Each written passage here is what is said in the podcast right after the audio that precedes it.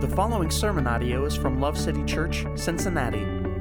More audio and information about Love City Church can be found at w w w dot my love city church dot org.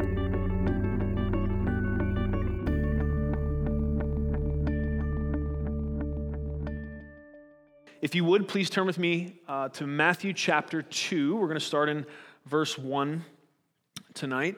Uh, we are continuing this week in our series for Advent. It's called The Greatest Gift. Uh, Advent is traditionally the four weeks leading up to Christmas, and it's a time to focus our attention and our affection towards Jesus. We are remembering and celebrating the incarnation, which is a theological word that when it broke down, it basically means in the flesh, okay? Uh, God didn't just send a representative into this world, this world that was broken and messy because of sin. He came himself in the person of Jesus Christ, the eternal Son. He came in the flesh to live a life of absolute perfection so that he could step in and offer himself as the unblemished Lamb, the one and only sacrifice that could atone for the sins of the world. This opened the door for us to receive the gift of forgiveness and salvation by faith in Christ, and also receive the gifts of true peace, eternal hope, and real joy. Now, we've already discussed the gifts of true peace and eternal hope that flow from who Jesus is. So this week, we're going to see that real joy is only found in relationship with him. And now, I'm being careful to say real joy. That's on purpose, because the joy the Bible talks about is much different from our idea of happiness. However, we tend to mistakenly, mistakenly use these words uh, interchangeably. You see, joy is a divine attribute. It's something that we can taste and experience because we are made in God's image, uh, but we only get to taste and experience this joy of God if we are in reconciled relationship to him through Christ. Joy and happiness are different. Happiness is circumstantial. Joy is immovable. Uh, happiness comes and goes based on circumstances, our emotions, and our perceptions. In the book of Nehemiah, we hear that the joy of the Lord is actually our strength when we are tempted to despair. And so there's a big difference between the two. For followers of Jesus, happiness is like dessert, and joy is like air. Having dessert is nice, but having air is not an option. Amen. Um, I don't have time to unpack that distinction more tonight, but just keep that in mind as we journey together in God's Word this evening. Could say a lot more about that, but there's a lot more we want to cover. Um, so the big case that we are making through this series is that Jesus is the greatest gift ever given or received, and we think by a long shot, okay? Um, like nothing else even comes close. Uh, but to back up that claim and make sure we are giving other gifts a fair shake, doing a good comparison here, I've been sharing with you some of the hottest gifts of twenty eighteen according to Amazon. So uh, week one, I told you about a very popular quesadilla maker, selling a lot on Amazon. Uh, last week, there was a chai tea sampler assembled by Oprah herself, uh, which I saw some of you get on your phones and look for uh, as I was speaking, which I didn't appreciate, but that's okay. Uh, so this week, we uh, we have uh, another from this top ten list. It's called the Active Life L E D Bike Wheel Lights. Bike wheel lights, okay? So here's the description of these L E D bike wheel lights. Starts like this. Be cool. As seen on Fox, A B C, N B C, and C B S News, these L E D bike wheel and frame lights from Active Life are the hottest new thing to hit SoCal and trend-setting cities across America. Your bike will turn heads, guaranteed. Okay, so pretty big deal here. Um, I wrote down some of the questions that people ask, because in trying, you know, you can't just trust the description. Of course, they're going to hype it up. Let's see what some of the questions are. What are consumers encountering, or questions are they having as they uh, try to buy these? Okay, so question number one is, can you put these lights on a hoverboard? I think that was supposed to be hoverboard, but they want to know if you can put it on a hoverboard. Here was someone's answer. Someone took the time to say, I have no clue, as I have only used them on a bicycle. Again, if I was on the tech team at Amazon, stuff like that would get deleted. Somebody is paying to keep that on their servers. I don't understand. Okay. There was another question from Courtney. Courtney said, will, will these lights work on stroller wheels? And in, in brackets, it says, a high-end stroller with real, all caps, real air-filled tires. I'm like, well, Courtney, aren't you and your baby fancy? Jeez, nobody answered that one. I think everyone just knew to stay out of Courtney's way. Um, there's a uh, this, this is this is longer than I wish it was, but you, you got you got to hear this. One a one star review from Stephanie. So again, this is, I don't know, and this is on the hottest gifts of twenty eighteen, but this this review would maybe cast a shadow on that. It says this. This is from Stephanie. The box was nice. Opened it and found a plastic bag with three batteries and the lights and a battery holder. It's kind of a no-brainer to put batteries into a carrier. You take the carrier out of the battery holder, put the batteries in, return the carrier to the holder, and you should be able to use the little light switch on the end to turn the lights on and off. This is so simple that they have a one-page instruction sheet. Okay, at this point I'm thinking, Stephanie, your incredibly lengthy description of how to put the batteries in is not helping your review, not helping me as a potential consumer, but okay, it's added nothing. But so so she gives us that. Then, then the problems start. Mine turn on as soon as I put the batteries in. Not only that, but the bottom of the holder gets so hot, it would burn you. That's a potential problem. What did she do? I contacted the manufacturer, and they said to return it to Amazon, and they would pay shipping and give me a twenty percent discount on future purchases. The quality of this product can be equated with garbage. I don't know why, I just found that line entertaining. Next, she says, I'll never buy a product that is manufactured in China. And instantly I'm thinking, Stephanie, there's a great chance that whatever device you're typing out this review on has components at least made in China. She says, and now I get accused by the owner of getting paid for putting in a one-star review. I'd want to get money from the devil before taking money for writing bad reviews. I'm like, whoa, Stephanie, we do not need to bring the devil into this, okay? This is some L E D bike lights, and we just went all the way. We got Beelzebub involved. Wow, okay?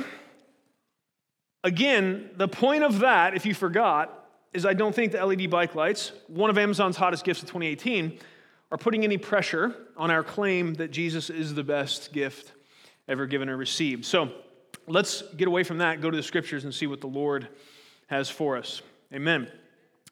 Uh, Matthew two, we're going to read verses one through twelve. If you don't have a Bible with you, we will have the scriptures on the screen so we can all study God's word together. If you need a Bible, we always have tons of them for free. So let us know and we'll get you one. Okay? I'm in Matthew two. Here we go. Now, after Jesus was born in Bethlehem of Judea in the days of Herod the king, Magi from the east arrived in Jerusalem, saying, where is he who has been born king of the Jews? For we saw his star in the east and have come to worship him. When Herod the king heard this, he was troubled, and all Jerusalem with him. Gathering together all the chief priests and scribes of the people, he inquired of them where the Messiah was to be born. They said to him, in Bethlehem of Judea, for this is what has been written by the prophet. And you, Bethlehem, land of Judah, are by no means least among the leaders of Judah, for out of you shall come forth a ruler who will shepherd my people Israel. Then Herod secretly called the Magi and determined from them the exact time the star appeared. And he sent them to Bethlehem and said, go and search carefully for the child. And when you have found him, report to me, so that I too may come and worship him. After hearing the king, they went their way. And the star, which they had seen in the east, went on before them until it came and stood over the place where the child was. When they saw the star, they rejoiced exceedingly with great joy. After coming into the house, they saw the child with Mary, his mother. They fell to the ground and worshipped him. Then opening their treasures, they presented to him gifts of gold, frankincense, and myrrh. And having been warned by God in a dream not to return to Herod, the Magi left for their own country by another way. Praise God for his word. I know you guys like these. Pop quiz. How many wise men were there? The actual answer is we don't know. Traditionally, there's three. I was at a live nativity last night that had three guys with beards standing there. But if you read the text, I know there's three gifts, and so you could say, well, I think that's a strong inference, but we want to be careful. The Bible doesn't actually say. It could be anywhere from two to, who knows, could have been a hundred of them. The Bible doesn't actually tell us. So, and part of why I'm saying that is because last week I encouraged you to make sure we have more than a fuzzy recollection of the events surrounding this. It's very important, and so details like that matter, because if we very strongly come out of the gate with, yeah, there was three wise men, um, it kind of shows that maybe we haven't paid super close attention to what really is here. Tradition sometimes dictates that there's three wise men, but we don't know that for sure. Um, we also don't know for sure how old Jesus was at the time of this visit. I know it's it's classically and traditionally uh, seen that the wise men are included in nativity scenes. I'm pretty sure they are at the one in our house, almost positive. Uh, but it's we we have to know that we can't really peg down Jesus' age at this point. You'll notice that when they got there, they said they went into the house. They didn't go into the stable. Uh, with travel time, we we don't know. Jesus, we know that Herod ends up wanting to kill everyone under two, so it's possible that Jesus is up to two years old by the time these wise men, uh, N A S B says Magi, uh, get there, bring these gifts, and and uh, are able to visit with Jesus and his mother. So a couple things for us to just be paying attention to there. Um, some of you were stoked on that. You're like, oh, he gave us an easy one this time. How many wise men are there? Yes. You you got you got to know I'm always trying to pull something. Okay. Uh, we are focusing in on the fact that Jesus' birth is a gift to all mankind that brings real joy in a way nothing else possibly can. Okay, so let's read verse ten again. It says, when they saw the star, they rejoiced exceedingly with great joy. Why did they rejoice exceedingly with great joy? I know I'm wearing that out, but it's important. Why is the language here so strong? You can't express more vividly the joy these guys had as a result of seeing this star. Actually, the Greek here, converted to twenty eighteen English, would really be more accurately translated. These guys were turned all the way up. You won't find that in your lexicon. I had to do some extra work on that, but Uh, you're welcome. But but here's the question, right? Why? Why? Why were they, why did they rejoice exceedingly with great joy? It wasn't enough just to say they were happy. It wasn't just enough to say they rejoiced. They rejoiced exceedingly with great joy. Why? I want to make the case for you that they rejoiced exceedingly with great joy because they knew who Jesus was. Okay, let's go to verse two again. We should be right here in the same, you may have to flip a page like I did, but shouldn't be too far. Let's read verse two. Okay, what did they come asking? Where is he who has been born King of the Jews? For we saw his star in the east and have come to worship him. We aren't told how the wise men got their info, but somehow they knew the truth. Jesus was no ordinary baby. He was born a king. What is equally important to knowing the truth is responding to it appropriately. Uh, you'll remember, if you've been in James any time recently, James said, be a, don't be a hearer of the word only, but also a doer, or else you deceive yourself. I think oftentimes we, we struggle with that. Oftentimes we go seeking for some new enlightenment or additional knowledge that we think is going to help us kind of get over the hump of whatever we're struggling with, when many, many times our issue is not that we need some new revelation, some new enlightenment, uh, or, or, or some, you know, some, some bright idea that we haven't heard before. Many times what we need to do is just obey what we already know. Uh, and these guys did. They were reacting and responding to what they knew to be true. Now, let me read you verse eleven. Hopefully you're still right in here. I'm going to read you verse eleven. Here's how the wise men responded to what they knew about Jesus, okay? Here's what it says. After coming into the house, they saw the child with Mary, his mother, and they fell to the ground and worshiped him. Then opening their treasures, they presented to him gifts of gold, frankincense, and myrrh. They worshiped him. That is the first detail that stands out. This shows us that Jesus is not on par with earthly kings, but he inhabits a position even more prestigious. He is not only worthy of allegiance and loyalty, but worship. And that's a whole nother level. Now, there is also a prophetic tone to these gifts that are given. Gold was a metal fit for kings. Frankincense was used in priestly sacrifices, which points to Jesus' position as our high priest. The myrrh was used for embalming. Now, it may seem strange to give an expensive embalming ingredient to a small child, maybe even offensive, but it's not if that child was born with a mission to die so that the sins of the world could be forgiven. The premise here that I'm building is, is that the reason the wise men rejoiced with exceedingly great joy is because they knew that Jesus was the King of Kings. They knew they were witnessing the fulfillment of prophecy that they recited in verse six. I'm going to go back to that. I'll end up probably reading this whole passage again by the time we're done, but that's okay. We like the scriptures. Okay, in verse six, these guys were citing prophecy, and in some of your Bibles, these will all be capitalized. That, that means it's pulling back from something uh, in the Hebrew Bible, the Old Testament, okay? Verse six, "And you, Bethlehem, land of Judah, are by no means least among the leaders of Judah, for out of you shall come forth a ruler who will shepherd my people, Israel." Now, remember that last week we talked about God's people, Israel, the descendants of Abraham, that that's extended to all who have trusted the gospel by faith. Galatians says that plainly. I don't have time to go there again. Check out last week if, if you're not tracking with me on that. That means Jesus is not only king over one people group, but he's king over people from every tribe, nation, and tongue who have received the gift of salvation through faith in him. He is a king whose sovereignty extends beyond temporal national borders and even beyond time. The reign of most kings ends at their death. But when Jesus allowed himself to be killed and rose from the grave, it showed the never-ending nature of his sovereignty. Jesus' kingship didn't end at his death. Amen. The real joy that comes from knowing Jesus only comes from knowing the real Jesus. Jesus is the rock of our salvation. He's a friend that sticks closer than a brother, the Messiah and judge of all the earth. But it is his kingship that is in focus as these wise men worship him, and they give their gifts to him, and they rejoice with exceedingly great joy. I want to submit to you that our joy,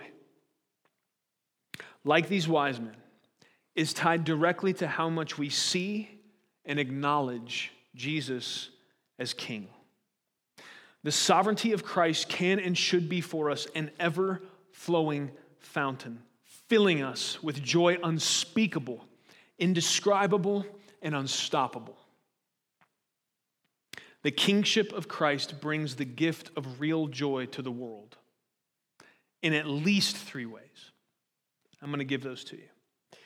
Before I give you those three ways, let me address a potential barrier to receiving the precious truths that we're about to hear. Because you may be thinking, why do I need a king to have joy? You live in a time and place, it hasn't been that different throughout human history, but especially today, you live in a time and place that encourages, uh, almost demands autonomy, demands that you go and be the real you and be real Uh, to yourself, true to yourself, and be authentic. And what that means is that you don't uh, succumb to the restrictions that anybody would try to put on you, but you you got to look inside and find the real you and then obey that. And so you might be you might be thinking, why, why do I need a king to have joy? You might be thinking, am, am I am I hearing him right? Is he saying I can only have real joy by acknowledging Jesus as king? Is he being that reductionistic? Is he is he being that narrow? Really? That's the only way to true joy? And I just want to say, yes, you heard me right. Yes, the only way to joy, the way the Bible describes it, this real, deep, beautiful joy, is through acknowledging and rejoicing in the kingship of Christ. Let's not be naive. We were made to have a king. We were made to live under the perfect rulership of God. Now, sin got in the way of that, but that doesn't mean we all don't have a king, because we all definitely do. It just becomes a question of who that king is. For some, their king is money. For some, it's sex. For some, it's food. For some, their king is self. But all these kings lead people to more brokenness and heartbreak. A king is supposed to lead you well and fight for you and love you. And Jesus is the only one who can do that perfectly. If you have a king other than Jesus, you will not taste the real joy that the Bible describes. You may bite into a counterfeit that looks delicious on the outside, but you'll invariably end up with a mouth full of gravel. So what is the first way that the kingship of Christ gives us real joy? The first way is that Jesus gives us a good king to serve. He gives us a good king to serve. One word can separate good kings from bad kings. That word is love. A good king will love his people and serve them. A bad king will use his people and serve himself.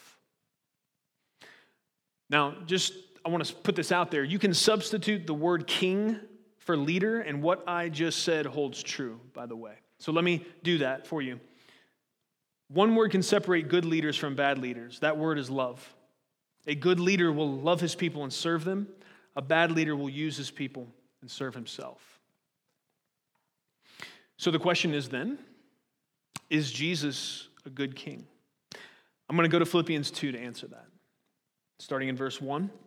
Therefore, if there is any encouragement in Christ, if there is any consolation of love, if there is any fellowship of the Spirit, if any affection and compassion, make my joy complete by being of the same mind, maintaining the same love, united in spirit, intent on one purpose. Do nothing from selfish or empty conceit, but with humility of mind, regard one another as more important than yourselves. I said something earlier about um, us needing to just do the things we already know as opposed to needing some new information. Um, just wanted you to keep that in mind while I'm reading this part. C- can I be real? Because there's a bunch of you out there struggling, um, and you're just keeping grudges, man. There's a and, and that would fix it. There's a bunch of you struggling, and you're, you're, Jesus is just not first in your life. It's a lot more simpler sometimes than we make it. The things we know we're just not doing. And it's really painful to watch people struggle if they would, and they already know what to do, they just won't do it. And they're scrambling and scratching and fighting to try to come up with some new answer. It's it's really, most of the time, less complicated than we make it. Do nothing from selfish or empty conceit, but with humility of mind, regard one another as more important than yourselves. Boy, if we did that as the church, it'd be a lot harder to argue with people, wouldn't it? Do not merely look out for your own personal interests, but also for the interests of others. Have this attitude in yourselves, which was also in Christ Jesus, who, although he existed in the form of God, did not regard equality with God a thing to be grasped, but emptied himself, taking the form of a bondservant and being made in the likeness of men.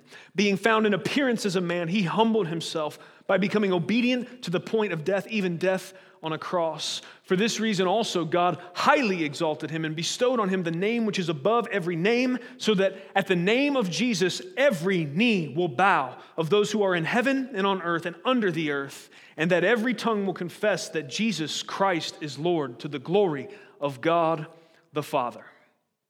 Why did I read you all that? I'm answering the question, is Jesus a good king? Is Jesus a good king? Yes.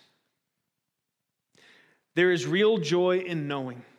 Friends, hear me. There is real joy in knowing. You can give all of your heart and trust to your king, and you will never be disappointed by him. There is real joy in knowing your king doesn't say he loves you to get something from you, but shows you he loves you by giving everything for you. There's real joy in these simple truths about Jesus.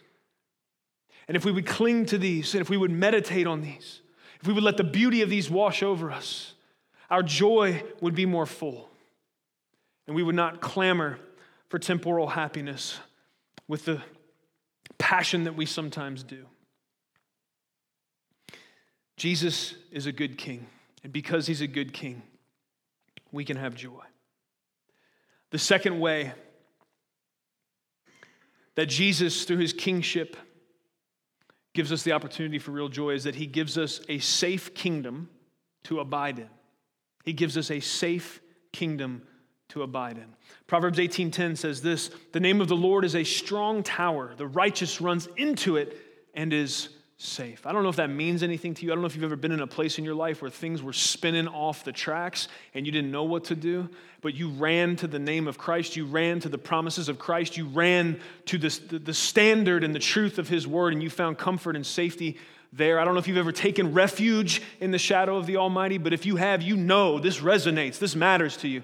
If you haven't got to the point in your life yet where you've had to do that, dear friend, let me just tell you something. It's a beautiful thing that you have that option because of Christ.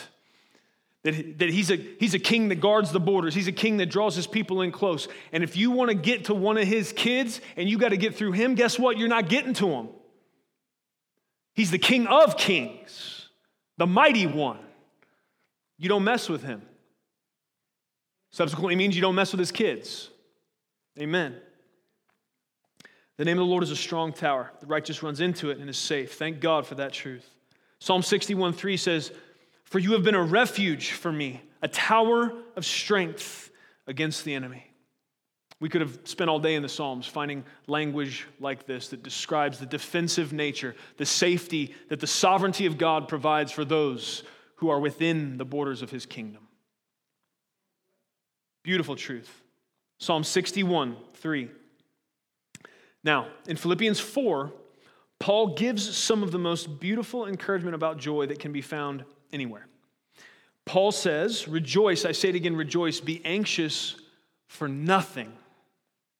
Then a few verses later, in verse thirteen, he writes this very famous line. Most of you have heard it. You may have seen it Uh, on an athletic t-shirt at some point. It says, "I can do all things through Christ who strengthens me." So Paul's in this line of thought. He's talking about joy and rejoicing, being anxious for nothing. Get to verse thirteen. He says, "I can do all things through Christ who strengthens me." Now, of course, that verse has been mutilated far more than many by being torn from its context. But the true point that Paul is making there is that he can persevere and have joy in any circumstance. You read the sentence before, he says, "I can have a lot," or "I can have a little." Doesn't matter. Ultimately, in all things, he's saying, "I can do all things through Christ who strengthens me." And here's, here's what I'm saying to you. There is a safety and a stability that comes with the joy of the Lord.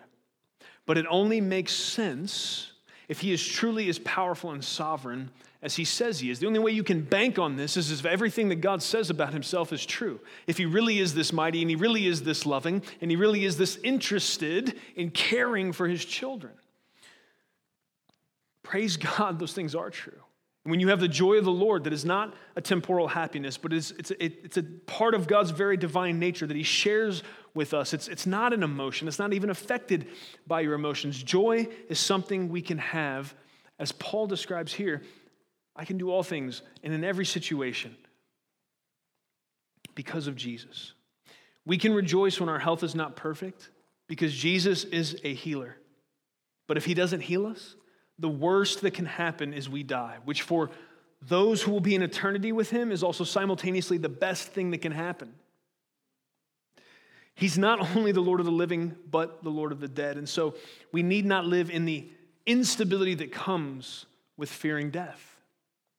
Many people live an unstable life emotionally and in every other way because ultimately, if you could really dig down, they actually, they still fear death. They still are scurrying to try to insulate themselves from this thing that they fear, the finality of death. But it's not a finality at all. It's simply stepping into the reality for which we were created. Uninhibited relationship, uninhibited access to God, our Father. Amen. We can rejoice when our finances are busted because our God owns all the gold in the hills and the cattle on top. We don't have to have careers and jobs as kings. Praise God for that because those things come and go. Our King is a faithful provider and we can trust in him to give us what we really need. Amen. We can rejoice in any difficulty because our King's reign and rule is not limited. we don't have to fear that maybe he can't help us with this one, whatever this one is. And when we believe and we think that way, when we don't have to fear those things, that leads to a kind of stable and unshakable joy that we were made for. There's a safety and a stability that comes in being a part of God's kingdom. And because of that safety and stability, we, our joy is not coming and going. It's not ebbing and flowing. It's a constant. That is God's call for us. Rejoice. I say it again, rejoice. Be anxious for nothing, but in everything, by prayer and supplication, with thanksgiving, make your requests known to God. And the peace of God that surpasses understanding will guard your hearts and minds in Christ Jesus. I wish somebody that needs that would grab that, believe it, and live it. Amen. I saw this practically this week. Um, my daughter Lucy is eight, and um, this we've been pretty blessed. I mean, their first year, year and a half, our kids were terrible sleepers. Um, Natalie suffered more from that than I did because normally when I'm asleep, I'm kind of like a polar bear that found a hole, and that's about it.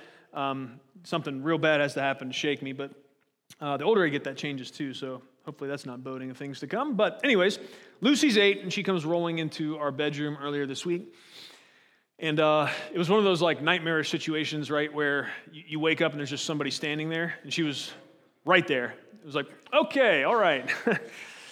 and uh, she was there because she'd had uh, a bad dream. So my son's name is Max, and he's uh, five, and in her dream, like half his face was peeling off or something crazy. So I get it. Like, that is scary, and, you know, who knows? So she climbs in bed. She's on Natalie's side, and uh, so kind of drifting back off, and, and she's over there wiggling, so that's got Natalie moving and rustling, and I can feel somehow through the sheets her blood pressure going up, and so I'm like, okay.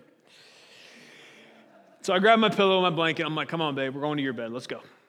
And uh, so here we go. So we go there, and, uh, you know, she's her bed's a kid bed, and I'm a pretty big dude. So this was not the greatest situation. So she gets in first, and I kind of gingerly lay on it. I'm like, this thing going to hold me? Okay, it seems like it, yes.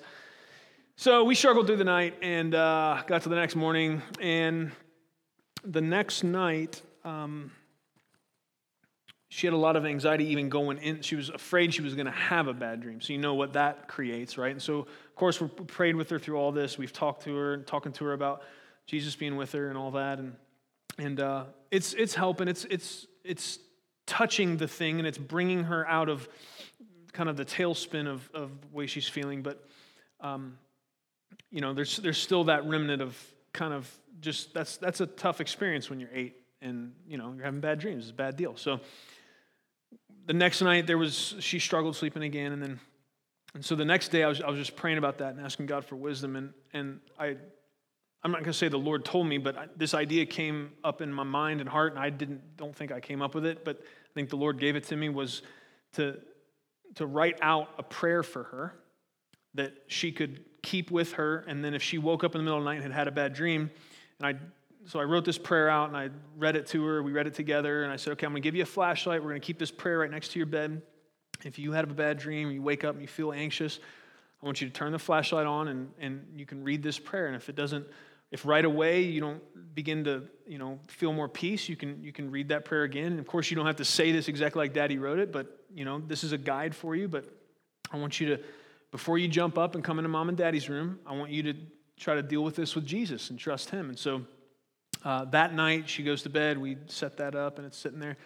And I guess what had happened is, um, even before she was going to sleep, she's feeling anxious again, that, you know, uh, maybe she was going to have the same kind of dreams. And so she took the thing out, and and she read that prayer and prayed it a couple times and uh, and went to sleep. And so the next morning, as soon as my feet hit the floor, she was coming to see me. She's like, Dad, I was feeling that way again last night before I even went to sleep, and I, I read that prayer, and most of the time I wake up in the middle of the night, sometimes not even if I have a bad dream, I just wake up. I didn't even wake up all night. Made it through the whole night. And and the prayer that I wrote was just so simple, like, dear Jesus, thank you for promising to be with me, and thank you for protecting me. Thank you that I don't have to be afraid because you've said you'll always be with me. I'm paraphrasing. That maybe wasn't exactly. Those were the elements, though. Just thanking Jesus for being our protector. And, and I'm just saying, guys, that uh, this is real. I think I think Jesus really showed up and met my daughter because she, for several nights, was was really struggling. There was a lot of, like, real anxiety there for her. And in in praying that prayer in faith, not only did she not have bad dreams, she didn't even wake up in the middle of the night. And so I'm just saying that Jesus does care about us having the stability and safety of knowing that when we are his, there is really no reason to fear. There really isn't. There is real joy and stability that comes from knowing our King keeps us safe in his kingdom. That is a real source of joy. I hope it's a source of joy for you.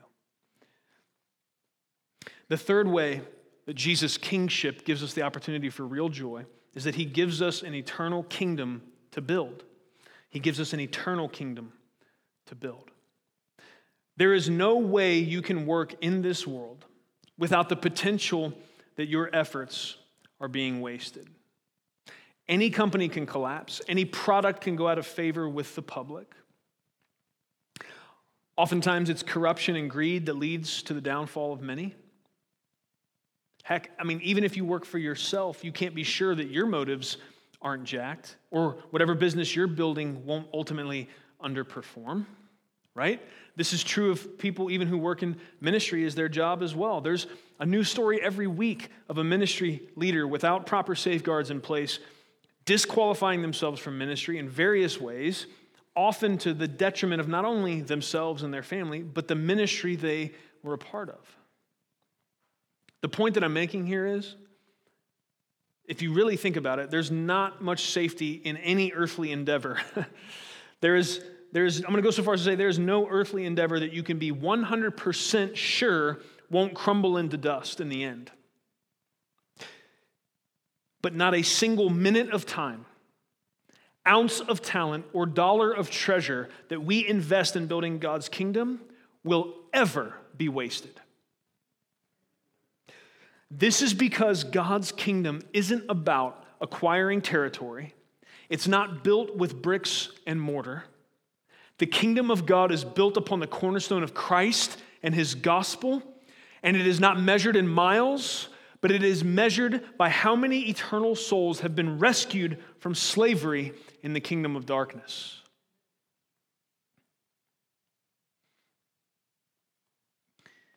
I'm going to read you something from the end of, we're in the beginning of Matthew, now I'm reading you something from the end of Matthew. It should sound familiar. This is Jesus addressing his disciples right before he ascends. But the eleven disciples proceeded to Galilee, to the mountain which Jesus had designated. When they saw him, they worshiped him, but some were doubtful. And Jesus came up and spoke to them, saying, "All authority has been given to me in heaven and on earth. Go, therefore, and make disciples of all the nations, baptizing them in the name of the Father and the Son and the Holy Spirit, teaching them to observe all that I commanded you, and lo, I am with you always, even to the end of the age." Friends, this is the command of our King. This is what he's called us to do. This is what building his kingdom looks like. There is no joy in life without purpose. And there is no greater purpose than joining King Jesus in building his kingdom. When you love people and you share the gospel with them and you pay the price to walk with them and disciple them, you are building God's kingdom, and that kingdom will never, ever end. The only thing you can invest in that's going to last for eternity, friend, is people. May we remember that as we balance out and measure the way we're going to exert effort, time, energy, resources in our lives. The only thing we can pour into that is still going to be here when all is said and done is people.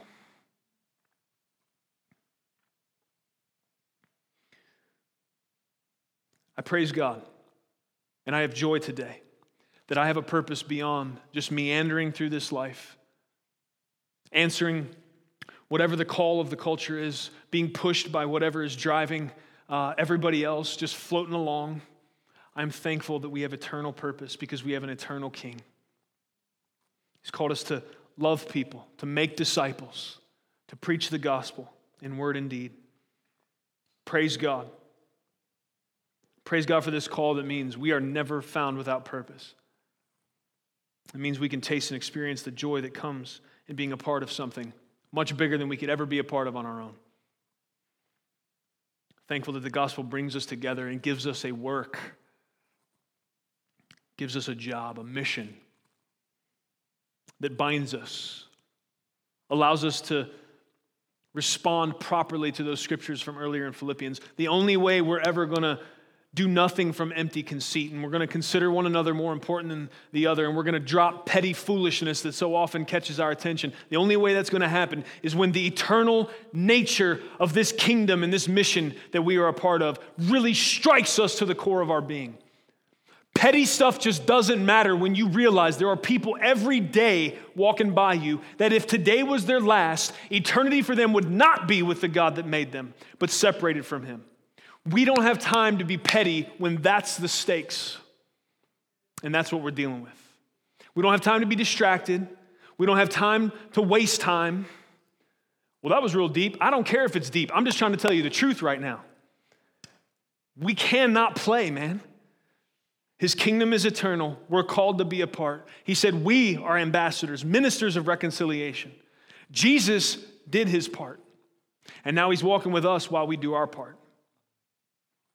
Let's get after it, church. Let's shed every weight, every encumbrance, every silly thing that would slow us down for one second from fulfilling exactly what it is Jesus has called us to do and made us for. Whether or not we experience the real joy the Bible describes is not determined by where we were born, what we feel, or why we struggle. There is one factor that determines whether or not we have real joy. It is who our king is. Don't forget, dear friend, you have a king. No, I don't. I rule myself. You just told me who your king is. It's you, and you're a terrible king because you weren't made to be the king. You're made to serve the king and find the joy that comes in being his. Praise God. Like those wise men long ago, may we fall down in worship and pour out all the gifts we have at the feet of King Jesus for his glory and our joy. Amen. Let's pray. Father, we come before you in the name of Jesus. God, we thank you. We thank you that the journey of these Magi, these wise men, was recorded for us. Thank you that we got to see not only what they knew, but how they responded to what they knew. God, help us in like kind to not know things but not act upon them. God, if we are honest, please receive our repentance because we are prone to be hearers and not doers. We are prone to think we need some new solution. We are prone to be foolish in this way, and God, we don't want to. We want to obey you. We want to do the simple, the first things you've taught us. God, help us not abandon those. Please help us walk in your wisdom. Lord God, we thank you for the truth that Jesus was born a king, that he is the king of every king. Thank you. Those wise men recognized that. God, help us recognize it. Help us live as if it's true. Lord, I ask for those that maybe struggled with the premise that their joy is tied to who their king is. God, I ask that you would continue by the power of your Spirit to connect those dots for them. God, may all of us joyfully receive the beautiful truth that we do have a rightful king and that it's you. It's not us. It's not jobs. It's not any of the other foolish distractions, false kings that would try to rise up and demand our allegiance. God, help us. Help us see. The reason they rejoiced with exceedingly great joy is because they knew the king had come. They knew that there was safety in your sovereignty. God, I ask for supernatural stability to mark every single person that's a part of Love City Church. God, I ask that joy would be ours in its fullness, not just so that we feel better, but God, so that we can reflect to the world what it looks like to be a part of this good kingdom, to bow our knee to this good King. Thank you that you are our provider and our protector. Thank you that you are a good Father. Thank you that you haven't brought us into your kingdom, God, just to sit around and wait for your triumphant finish to the show. But thank you, God, you have drafted us into your army. You've called us your soldiers. You've made us ambassadors. You've brought us into your kingdom, but you've sent us back out to tell the good news of your gospel to as many people as possible. Lord, please help us not take that lightly. We are so distracted. There are so many things pulling for our attention. There are so many ways, God, that we are tempted to abandon your mission and, and pick up our own. But God, may we taste and see again the beauty and the joy that comes in being on the one mission we were made for, which is to go into all the earth, to preach the gospel, to make disciples, to love every single person we get a chance to. God, help us do these things in your name and for your glory. We need your help. It's in Jesus' name we pray. Amen. Thank you for listening to audio from Love City Church, located in Cincinnati, Ohio. Feel free to make copies of this message to give to others, but please do not charge for those copies or alter the content in any way without permission. To give or find out more about Love City Church, visit w w w dot my love city church dot org.